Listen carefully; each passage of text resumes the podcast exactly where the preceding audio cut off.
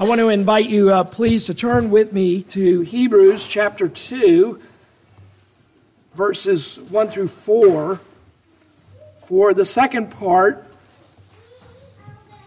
of our sermon Shall We Neglect Our Salvation? Hebrews chapter 2, verses 1 through 4. Hebrews chapter 2, verses 1 through 4. Let's pray first, and then we'll read together. Let's pray. Now, our Heavenly Father, we come again through your Son, praying that the Spirit would indeed help us in the reading and hearing of the Word. We pray that we would love you with all our heart and soul and mind and strength, and love our neighbor as ourself May we, Lord, love your word, meditate upon it day and night. May these few verses, Lord, prove a great joy to our soul, great conviction. Give us strength and power by your Spirit. Give us aid and comfort. Make us, Lord, put our minds on things above. Help us, Lord, in all that we have need of. May each and every person here be blessed and dealt with according to your Spirit's power. In Jesus' name we pray. Amen. Now, Hebrews chapter 2, verse 1 through 4 again.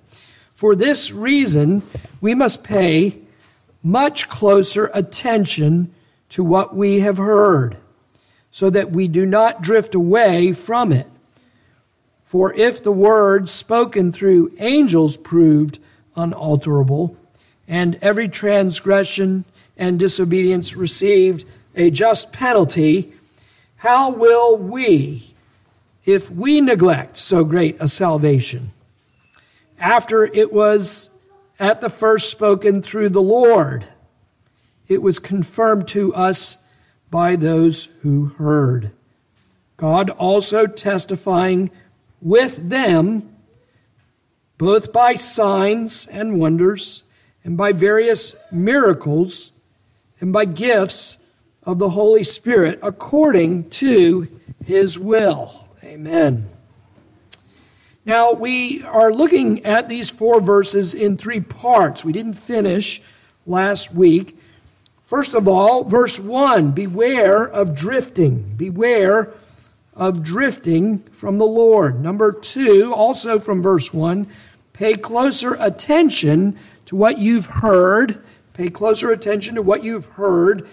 And then, thirdly, verses 2 through 4, realize that you have greater revelation and responsibility. These are our three points for our uh, consideration today as well. Beware of drifting, pay closer attention to what you've heard, and realize that you have greater revelation as a Christian today, and you thus have a greater responsibility as a Christian than they did in the Old Covenant uh, because God has given so much more to us. So last week we were talking about the admonition to beware of drifting away from Christ. We all have a tendency to move away from Christ, even as believers, because the Lord is not finished with our sanctification. We still have within us that inward uh, war that goes on between the flesh, what Paul calls the flesh, which would be the the remaining corruption of sin within us, even though its dominion is broken, and the work of the Spirit. And so, Paul, using the Old King James language, says that the Spirit lusteth after the flesh, the flesh lusteth after the Spirit. That is, there is this conflict uh, within us uh, because we are not yet perfected in glory. And there is, even in the best of men, a human tendency, if we are not careful, to drift from the Lord. We saw this last week with Solomon. No man in his own day had as much wisdom as Solomon. No man, maybe possibly even until the time of Christ, had any individual had as much wisdom as King Solomon had. And yet, Solomon did not finish well, but had created places of false worship prior to his death to appease the idolatry of his wives, his foreign wives who served other gods And so we created these places of worship. This led to tragic consequences for the church. So Solomon drifted. Uh, we saw Gideon, who brought about great victories uh, for God's people, drifted late in his life and made a golden ephod. We see that Israel as a nation drifted so that the 10 northern tribes had to go into captivity in 722 BC when the Assyrians took over the 10 northern tribes. And then we see in 586 the southern tribes, Benjamin, where the temple was, and Judah, that's right around the vicinity uh, of, of Benjamin, uh, were taken in 586 into captivity. David, a man after God's own heart, drifted from the Lord and committed a terrible sin of adultery with Bathsheba. Uh, Demas in the New Testament drifted. Here is a man who was with the Apostle Paul and with Luke and others. Uh, he's mentioned in uh, Philemon chapter 1. Well, there's only one chapter. Philemon, verse 24. And uh, Galatians chapter, uh, excuse me, Colossians chapter 4, verse 14. And yet, by 2 Timothy, he's gone. Paul says in chapter 4, verse 11, Demas, having loved this present world, has drifted away. Paul, Peter and Barnabas even began to drift from the gospel and its implications. We see when Paul had to confront uh, Peter and Barnabas because they were drawing back from the uh, because of the Judaizers, they were drawing back from Gentiles. In the book of Revelation, the church at Ephesus was drifting within the first century because they had lost their first love. So, this is a danger uh, for us all. And we need to realize we can begin well and have zeal for the house of the Lord, but we need grace to continue over the years so that we do not compromise like Solomon, so that we do not drift away like Gideon, but rather that we finish well, that we say with the Apostle Paul, I have finished the course, I have run the race, and there is yet laid up for me a crown of glory in heaven. We must run with endurance. We must run with perseverance. We must keep going. Any of you who have done long distance running, you know the difficulty that comes with running. Running is hard, especially in long distances when you feel fatigued, when the weather isn't all that great. You didn't feel like running maybe when you got up that morning and yet, what do you do? You have to, you kind of have to work through it. You have to persevere through it. So it is with the Christian life. The Christian life is not always easy. The Christian life is not always uh, full of the nearness and presence of God. There are times and seasons of desertion. The Westminster Divines tell us that. Uh, there, there are times of barrenness and dryness, so that we do not rely on feeling, but on God in His promises. Uh, we have to rely upon God when there is a, a sense of absence uh, of the Lord. Uh, that we, we have to persevere when the world is against us, when, when the world is frowning, when the world is persecuting us. Jesus has warned us about springing up quickly and withering under the sun because there's no deep roots. We have to beware that we don't sell our birthright like Esau, boys and girls. Esau was raised in a covenant home. Esau had all the blessings of a father and a grandfather who knew the Lord. And yet, what Esau, just because of a temporary lust within him, was willing to give up his Christian heritage in order for one single and solitary meal. He was willing to sell out all that he had been raised up in in order to gratify his own inward lust. We have seen how nations have drifted. There have been cultures that have had a lot of the gospel in them. You remember the Puritans. You know, I, you do because I speak of them all the time. they are my heroes, right? Uh, you have heard of the Covenanters. You have heard of those who uh, walked closely with the Lord. We have their books and we read their books several hundred years later. We're still using their material. So deep and rich is it?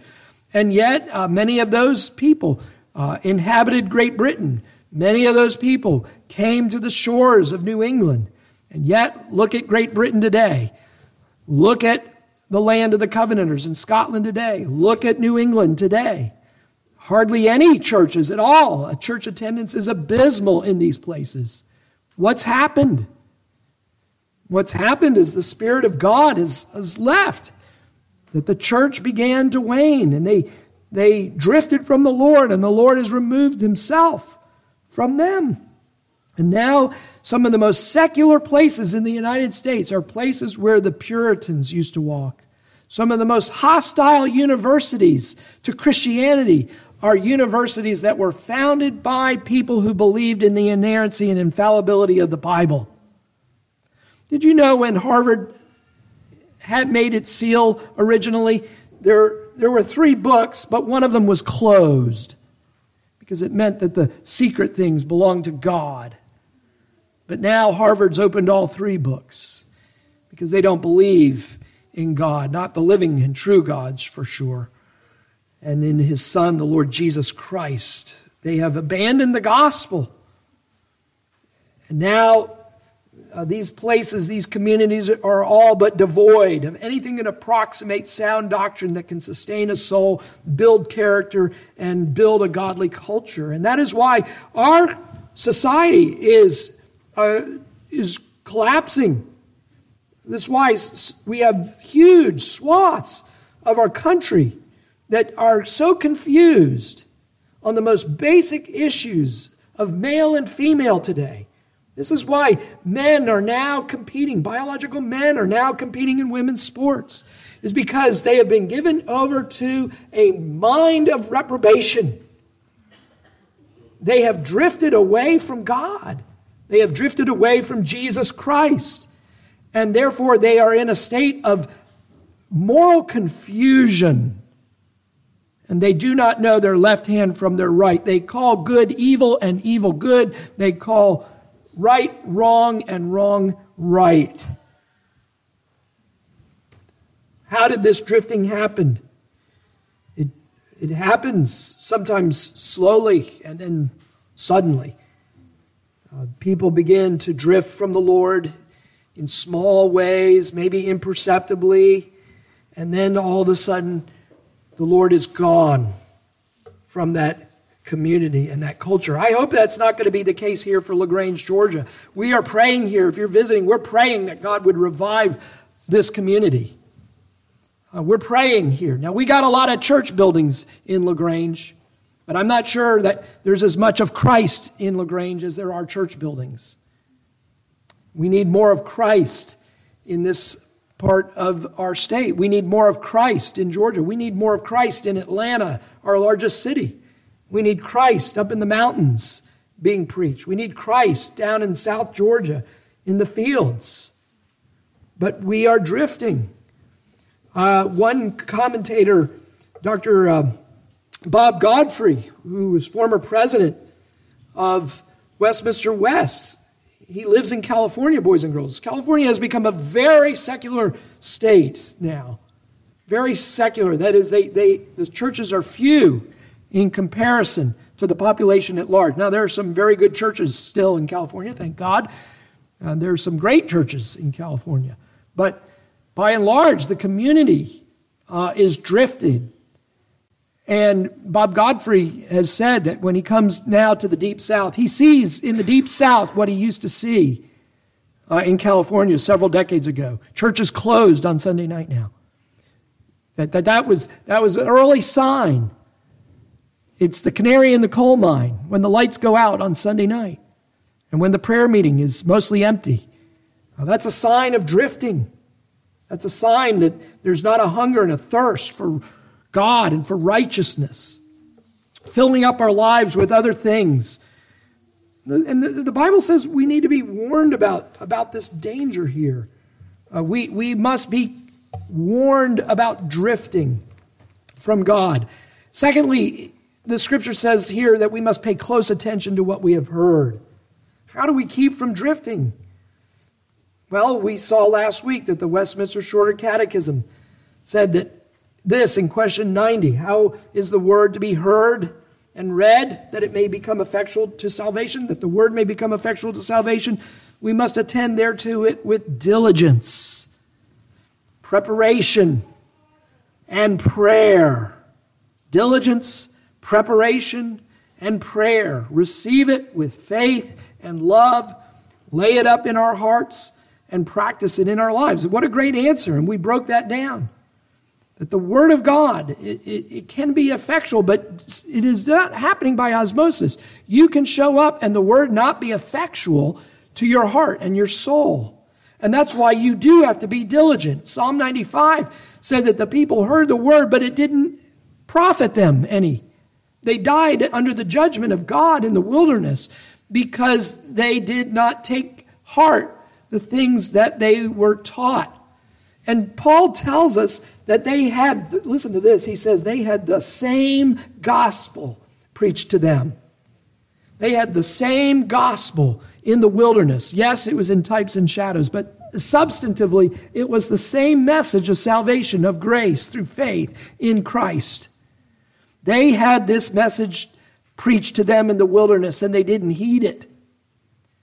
And they drifted from God and they died in the wilderness as a consequence of their unbelief because they wouldn't go and take the land. The, the, land was filled with giants and they became afraid and they wouldn't do the work that God has called them to do. They said, We'd rather be in the wilderness. We don't want to go there. And they had little faith in trusting God to provide. And they didn't fulfill the commission that was given to them. And we can do that today. If we don't listen closely to the Word of God, what will be the result? We're not doing the Great Commission. We're not doing what God has called us to do to take the land for Christ. And that by land, I mean the whole earth. That's your commission. Your commission is to go into every tribe, tongue, and nation and bring the gospel of Jesus Christ. And we cannot be saying, whoa, there are giants in the land. There's a lot of secular people out there. You know, they might, you know, uh, have a bad influence on me. Listen, you're supposed to be the influence on them. You're supposed to be exercising faith in ministering to them. So, how do you do that? Well, you have to attend with diligence the word that is preached. That means you have to listen with care to the preaching of God's word. And it means that we have to prepare ourselves. Sometimes, as I said last week, that means Saturday night. Sometimes that means earlier, Sunday morning. You know, sing, sing a hymn, sing a psalm, pray, read some scripture. And then, as you sit and listen, you receive the word. You listen to the word with faith here. This is not just an intellectual uh, curiosity. You know, this is not a lecture on stars and bugs and things like that. We are here to have dealings with God. And God wants to have dealings with you through the preached word. And that means that you must come with faith, believing it is the word of God. You don't sit in judgment of God's word, you receive it as God's word. Insofar as the preaching is faithful to the scripture, it is, as the confession says, the very word of God. And that means we receive it from God, as a message from God. The, the, the, shepherd speaks through his word, and the sheep know his voice. You're not here to critique, you're here to worship. OPC.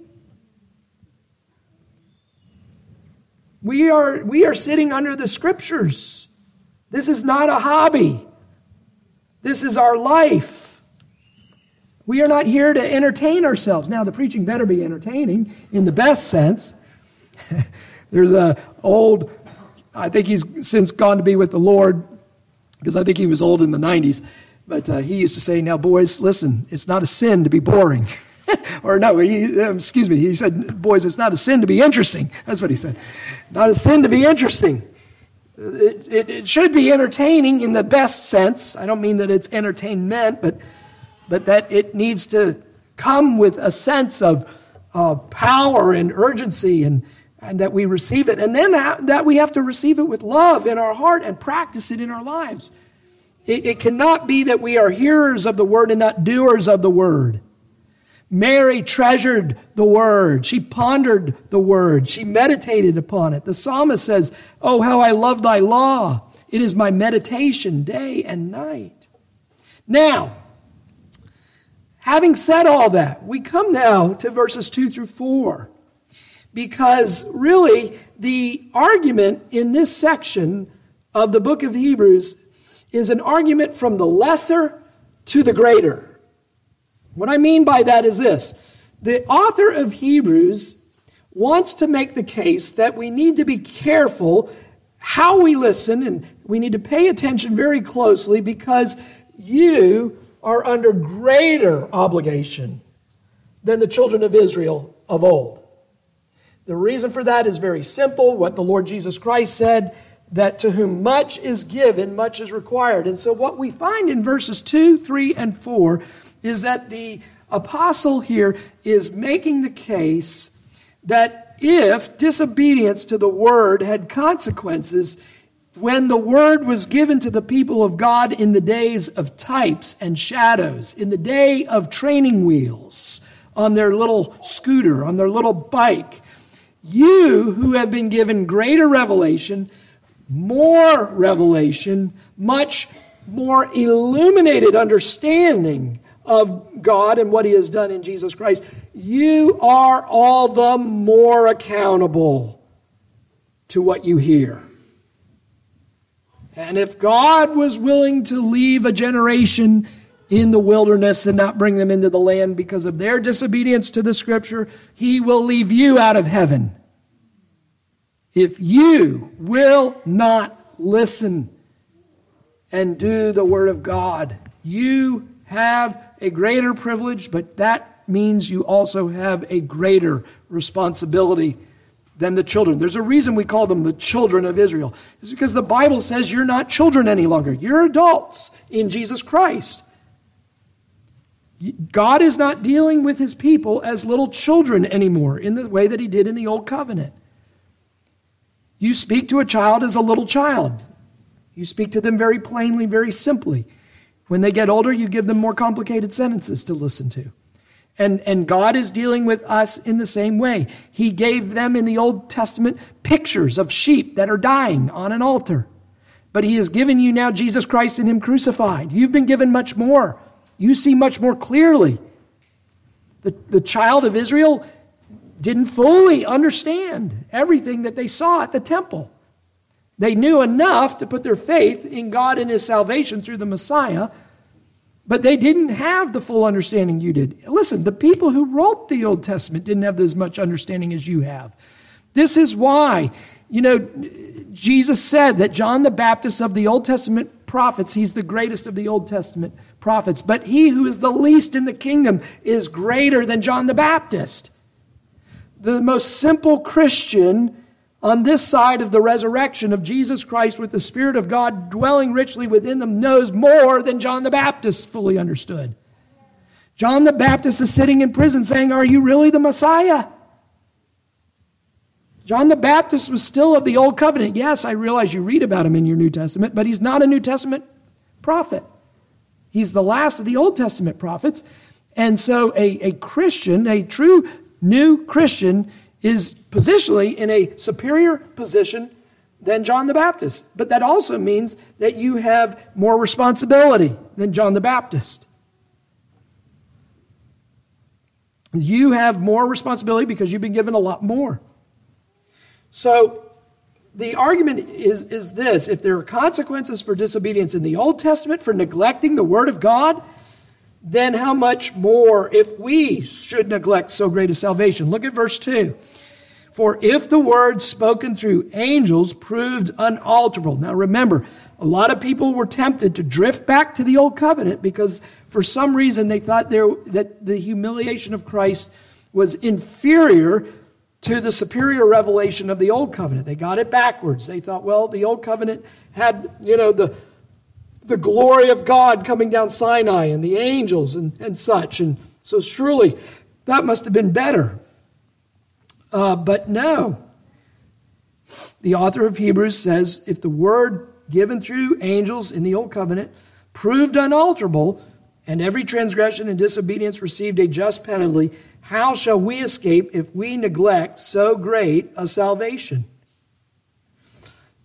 So that they uh, heard the word And yet they build a golden calf, and what happens? God sends a plague to them. God sends serpents into their midst. Uh, they intermarry and they, they start messing around uh, with the Canaanite gods. And, and the Lord brings a judgment in the camp. And this is in the Old Covenant. We, however, live in the substance of Christ. We live in the fullness of Jesus Christ. They saw uh, more dimly. We see more clearly. Now, we don't see as fully as we will in glory, but we see with greater clarity the work of God in redemption in Jesus Christ than they did in the wilderness, than they did in the Old Covenant. Even Isaiah, who wrote of the suffering servant, you understand Isaiah 53 better than Isaiah understands 53. Because you know how it's fulfilled. You know who that suffering servant is. Isaiah didn't know who it was. He didn't know his name was Jesus. He didn't know fully that he, he would die on the Roman cross under the judgment of God as the wrath of God was poured out in fullness. He had glimpses of it. He knew that he was a substitutionary atoning figure. He understood that, you know, through his sufferings and through his stripes we would be healed, but in the way, in the fullness, he didn't understand it the way you understand it. You see, you got to realize you're you're reading Old Testament passages with new covenant eyes. They're reading Old Testament passages with Old Covenant eyes. So you have the privilege of seeing the fulfillment of, of, Psalm 22, My God, my God, why have you forsaken me? in a way that David didn't fully understand. But this means you have to be all the more careful when you read Psalm 22, when you sing it. You have to be all the more careful when you read Isaiah chapter 53. You need to think about that more deeply than the children of Israel did in their day. You, you and I, we have to ask ourselves is there anything I need to take more to heart from the preaching of God's word? Because I've been given so much from God. We need, I, I, we need to be taking all the more care. I need to listen more closely to preaching than I, I listen to almost anything else in my life. We need to ask ourselves are there things in my life right now that hinder me from hearing the scriptures as I ought. Remember, there are spiritual consequences, husbands, who do not love their wife. Remember, your prayers are being hindered. Husband, if you're not loving your wife, now it, I think I can make the application safely enough that if your prayers are being hindered by uh, not loving your wife, how much more is your hearing hindered by not loving your wife? Uh, we have to ask ourselves are we trying to get the most out of each Sunday service that we can? Am I listening well uh, to the Word of God? Or do I have a, a bad attitude in my family? Uh, do I have a bad attitude that needs to be checked about my parents, about life in general, young people? Uh, that can hinder your hearing. Is there anything in my life that I need to start changing today so that I don't drift away from God, that I get more out of the scriptures? You know, there have been times in my life where a sermon has made all the difference in my life. It was just that word for that moment in that season of my life, and I felt like a new man when I came away from the preached word. Um, you never know. This is why you shouldn't miss church, too, because you never know when the Spirit of God is really going to show up. Now, He's always with us, but sometimes it pleases God to bring extra blessings than other times. And you may miss, you know, if you skip church, uh, you may miss out. There were times, in the, even in the Great Awakening, and it concerned Edwards, there were people who were untouched by the Great Awakening. They were there, they saw, they heard, but it wasn't moving them. They were becoming increasingly gospel proof, Edwards said. He, he was worried that the more people saw the evidences of great awakening and didn't participate in it in their soul themselves, that they were becoming increasingly gospel proof. Is there anything that I, I need to pay closer attention to in my life so that the preaching uh, does not prove vain. Um, am I treating religion like a hobby in my life rather than the very essence of my life? Well, listen to what, again, our text says here in verse 3. It says, How will we escape if we neglect so great a salvation? After it was at first spoken through the Lord, it was confirmed to us by those who heard. Now, what does this mean? Well, for first it says, How shall we escape? It means here that it's the answer is to be understood negatively here. We won't escape.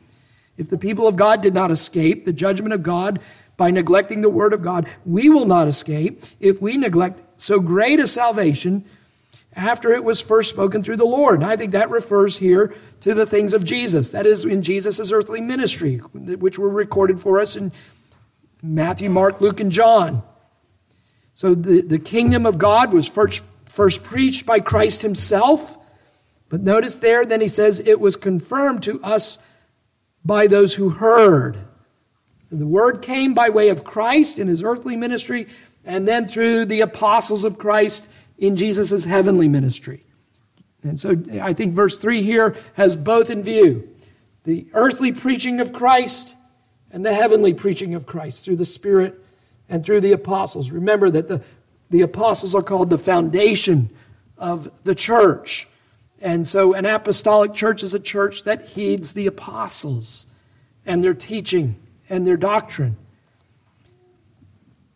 Now, the miracles of Jesus and the miracles of the apostles, note here, confirmed, I think that's what he's saying here. It was confirmed to us by who heard. Uh, verse 4 God also testifying with them both by signs and wonders and various miracles and the gifts of the Holy Spirit. So that the, the author of Hebrews is saying here, this word is so great that the reason God did miracles in the life of Jesus and through the apostles was to what? Testify to the power and the veracity, that is, the truthfulness of the word that was preached. We need to understand because some churches get it wrong. They think that the important thing is the miracles. And they think that unless we have miracles going on, that God is not there at work. They're misunderstanding this verse here, these two verses here. The point that the author of Hebrews is saying is not that we need more manifestations of signs and wonders and miracles, it's that we need more of the word that was testified to by signs, miracles, and wonders. You see that? It's not the miracles that we need. One time, I, I was in London. I visited uh, London when I was a college student and I went to a, an Anglican church. It was an evangelical Anglican church. And the priest was preaching, and he said that uh, we're not going to get into the Middle East unless there is a, uh, a reestablishment of signs and wonders, he said. He, he said that, that he felt that was the only way to break through the Muslims. And, and I think that's a misunderstanding here that the, the word is, is sharper than a two edged sword. It's the word of God that is needed in the Middle East with the blessing of the Spirit. It's not the miracles that accompanied the word in the apostolic generation, it's the word. The miracles were to testify that this too is Scripture. This too is the ministry of the Spirit at work in the preaching that's what's been left to the church is the word, and that's which we that is what we carry into the Middle East. And under the blessing of the Spirit, that is what will bring about new life. That'll bring about new churches in the Middle East, and that is the way that uh, you know that Muhammad is going to get overthrown in the Middle East. Islam is going to get dislodged one day. Now, if you don't believe that, well, then you need to go back and check your foundations about the Word of God.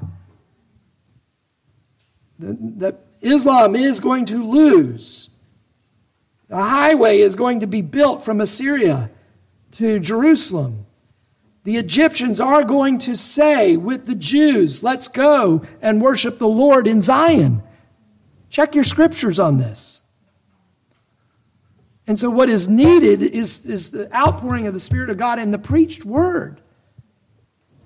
That is what is needed to dislodge the false prophet of Muhammad.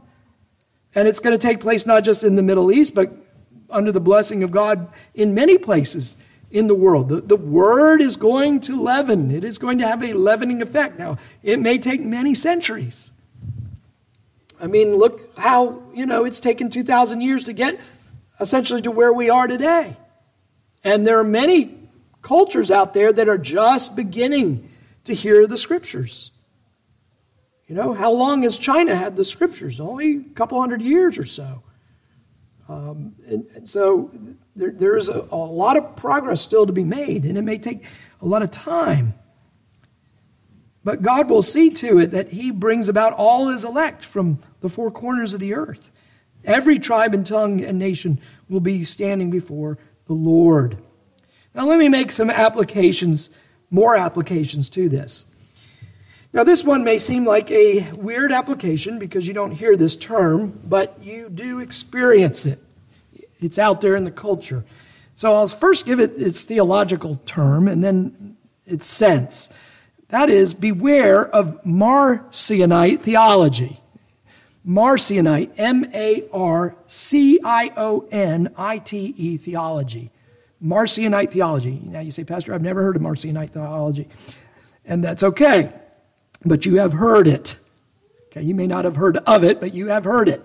It's out there. And it goes like this Marcion was a, an opponent of Augustine in the uh, third and fourth century. And Marcion used to say that the God of the Old Testament is not the same as the God of the New Testament.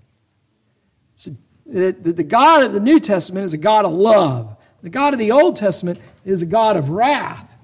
So you may not have heard of Marcion, you may not have heard of Marcionite theology, but you have heard something along those lines that, well, I believe in the God of love. I believe in the God uh, of the New Testament. I'm no, I, I don't follow that God of wrath. Uh, you may have heard something like that. Well, listen, what the author of Hebrews is saying in this text is that God is immutable and that the God who revealed his word in type and shadows in the Old Testament and held them accountable for that word and judged them for their disobedience to that word, he's the same God in the New Testament. God isn't softening his standard one iota. Not a jot or a tittle is going to pass away, we are told. From the law, Jesus. This is out of the mouth of Jesus. Not a law, not a jot or a tittle passes away from the law of God. So the, the standard of righteousness hasn't changed one bit, one iota. And if God would, was willing to punish for disobedience to what they heard in the Old Testament, how much more in the New Testament? So don't fall into this trap that I can live a licentious life I, because I'm good, because I've been forgiven of my sins, and, therefore I can do whatever I want. I don't have to listen to what that preacher says. I don't have to follow the, what Paul says about um, adultery or fornication. I can live sexually the way I want to live. There are a lot of people living like that. There are some evangelicals, quote unquote, living like that, that, that, that this is okay uh, to live in fornication. Because God has sent Jesus, and Jesus is a, is a God of love, and He wouldn't condemn, condemn me for that. Well, you better think again, because the God who drowned Pharaoh at the Red Sea and brought judgment on Sodom and Gomorrah and cursed Balaam, He's the God of Ananias and Sapphira in Acts chapter 5. He's the God who, you know, had them die in church because of their, their lying to the Spirit of God. He's the God of Acts chapter 13 when Paul pronounced a curse on uh, Bar Jesus or a guy named Elymas.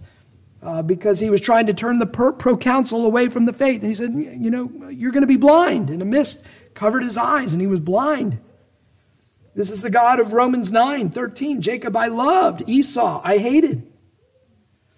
Um, Revelation chapter 22, verse 18 and 19, verse 15 as well, speaks about the plagues and the judgments that will be upon those who add to the word of God. Revelation 20, verse 15, speaks about God throwing people into the lake of fire. Jesus himself said that it was better for a millstone to be hung around your neck and thrown into the deepest sea than to cause one of God's people to stumble or to sin. Have y'all been to the corner of Main Street and Broome Street? Uh, the Troup Archive building is there, uh, East Broome Street and Main Street there. Look what's on the corner. It's a big millstone. It's a millstone that they used to use here in Troup County. A millstone is a giant wheel, basically, boys and girls, and a, and a some kind of donkey or mule or ox would go around, and uh, he would pull this wheel around and around, and you'd throw the grain under the wheel, and it would crush the grain. And so, next time you see that millstone, think about the words of Jesus Christ. It is better for that piece of equipment to be tied to your neck and you be thrown in West Point Lake than for you to cause God's children to sin. I remember hearing that from a friend of mine. We were talking about the accountability that some of these professors who were causing people who grew up as evangelical Christians and later were causing them to question their faith or abandon their faith. What judgment awaits those professors? How many, how many souls did they help to damn with their liberal theology? How many, how many students lost their way um, because the instrumentality of those who were teaching them false doctrines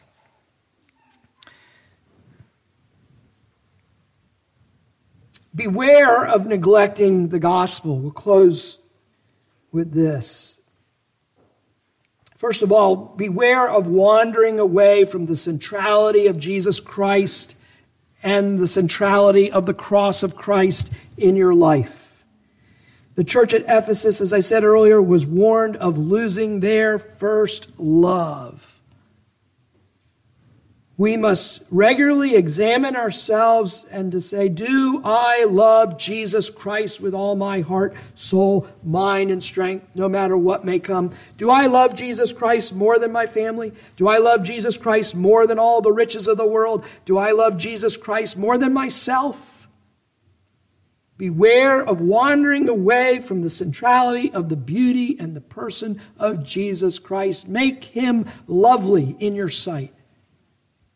Dwell on him as a lover would dwell upon their betrothal. Dwell upon Jesus Christ as your first love, as your greatest joy, as your treasure for whom you are willing to sell everything in order to obtain him. Do not neglect what you have heard. Jesus Christ has been set before your eyes as one who is altogether lovely as the Son of God. He has been preached in this church as God of God, not as a mere man, not as a mere teacher, not as some peripatetic philosopher wandering around giving you a few nuggets. He is the Son of God clothed in human flesh, both God and man, who lived a perfect, holy, sinless, righteous life in order to die as a substitute for sinners. That is the real Jesus Christ, and all other Jesuses are false. Any other Jesus that makes him out to be some kind of modern day hippie, some kind of guru, some kind of philosopher on par with Buddha and other religions, forget about it. Jesus Christ is the eternal Son of God, come in the flesh to dwell among men, to be crucified for your salvation. That is the Jesus you are being invited to believe upon. If you've never committed yourself to Jesus Christ, today is the day of salvation for you. If you will but believe and take him as your own Lord and Savior, confess with your mouth that Jesus is Lord, this Jesus, the Jesus of the Bible, the Jesus of the inerrant Word of God, this is the Jesus that I am taking. Not a Jesus that I pick and choose. I think he said this, I don't think he said that. The real Jesus, the whole Jesus, the whole Christ, Savior and Lord. I take his commandments and I take his comforts. I take his precepts and I take his promises. You have to have the whole Christ or you will have none of Christ. No Jesus that I take as a Savior, as a get out of jail card in the end, and I live like I want. No, no, no. That's popular in the South, but not in this church.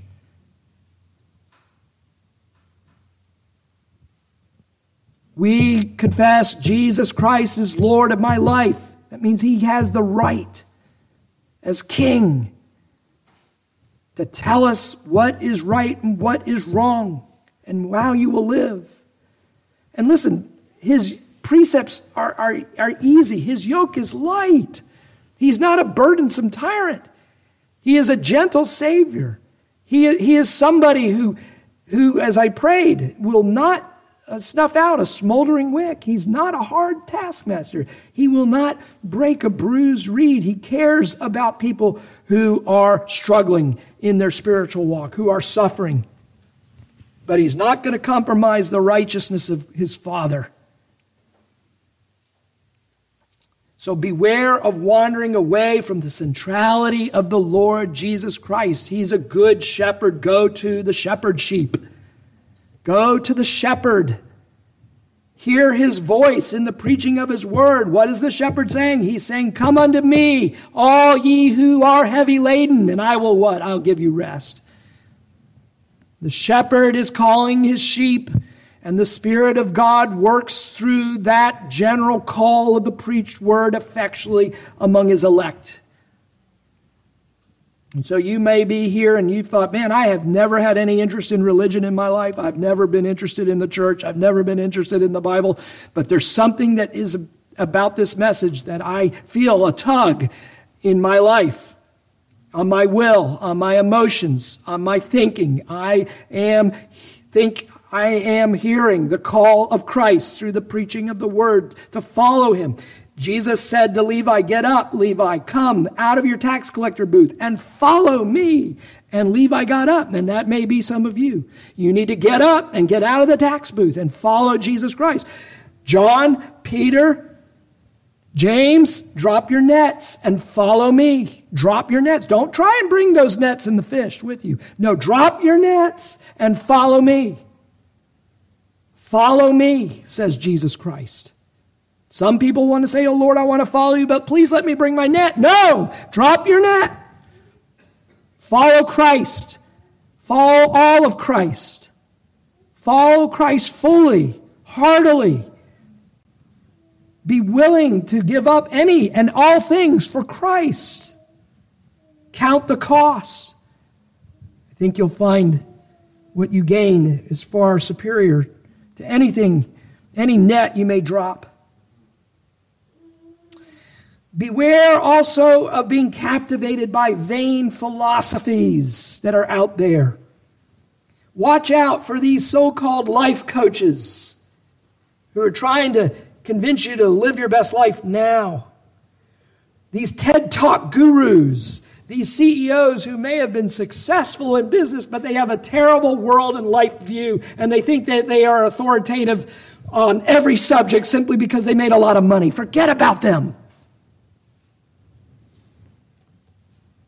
Bill Gates, Elon Musk, Jeff Bezos, Warren Buffett, they may be great men in business, but they do not know anything about the gospel of Jesus Christ.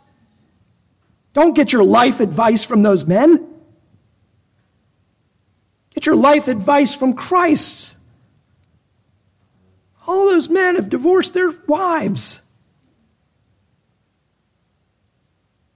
Don't be as them. Seek first the kingdom of Christ and his righteousness, and all these other things will be added unto you. Thirdly, don't let other things in this life choke out your love for God and His Word. Don't let all the other, even lawful, good blessings of God sway you from making God and the Word your priority. If you are too busy to read your Bible, you're too busy. You're too busy to get in your prayer closet and pray, you're too busy. You need to look at your schedule, you need to look at your goals, and you need to start calling something. Your kid is not probably going to be a professional athlete.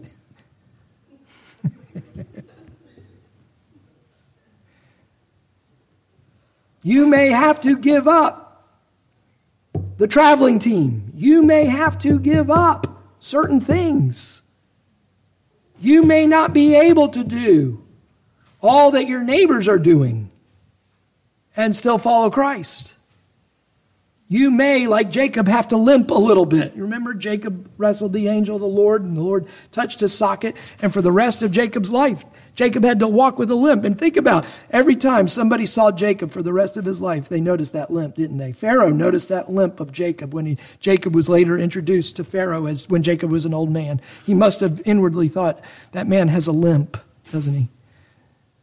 It stood out to him. You may have to look like you have a limp.